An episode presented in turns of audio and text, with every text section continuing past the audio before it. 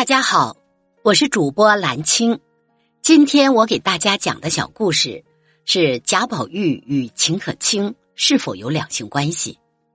上部，贾宝玉和秦可卿有没有两性关系？在《风月宝鉴》里应该是存在两性关系的，但到了《红楼梦》中，这一情节被删除了，变成隐秘恍惚。可以这样理解，也可以那样理解。这是因为《风月宝鉴》某些因素没有完全删除干净。曹雪芹的《风月宝鉴》里面，这些因风月丧命的故事，基本上以贾琏、贾珍为男主角，以王熙凤、秦可卿为女主角，与贾琏、贾珍兄弟有染的女人，围绕王熙凤、秦可卿。奢望风月的男人们，概无例外，都是不得好死的。比如说贾瑞，因想勾引王熙凤，落入王熙凤圈套，白白葬送性命。秦氏姐弟，秦可卿淫丧天香楼，秦钟因与智能儿私通，命归黄泉。尤氏姐妹，尤二姐先跟贾珍父子聚幽，后嫁贾琏为妾。终被王熙凤害死。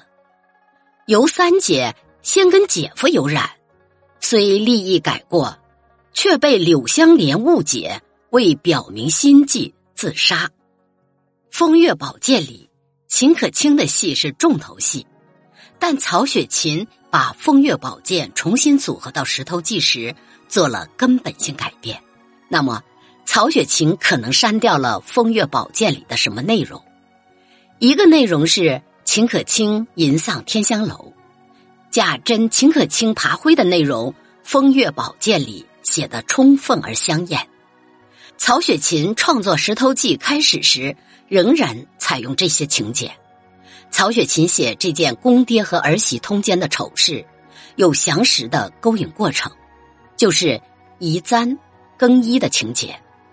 这是现在已经失传了的脂砚斋重评《石头记》镜本提供出来的，有贾珍和秦可卿乱伦的具体地点，窦风轩，有目击人，秦可卿的丫鬟瑞珠和宝珠，《风月宝鉴》还写了秦可卿自杀方式，在天香楼上吊，这是至今保留有《红楼梦》第五回里的。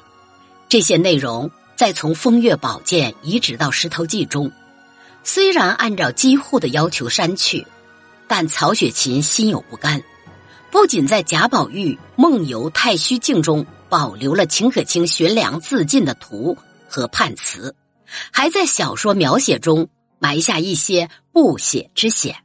另外被删除的内容之一，可能就是秦可卿勾引幼叔贾宝玉，并与之上床的情节。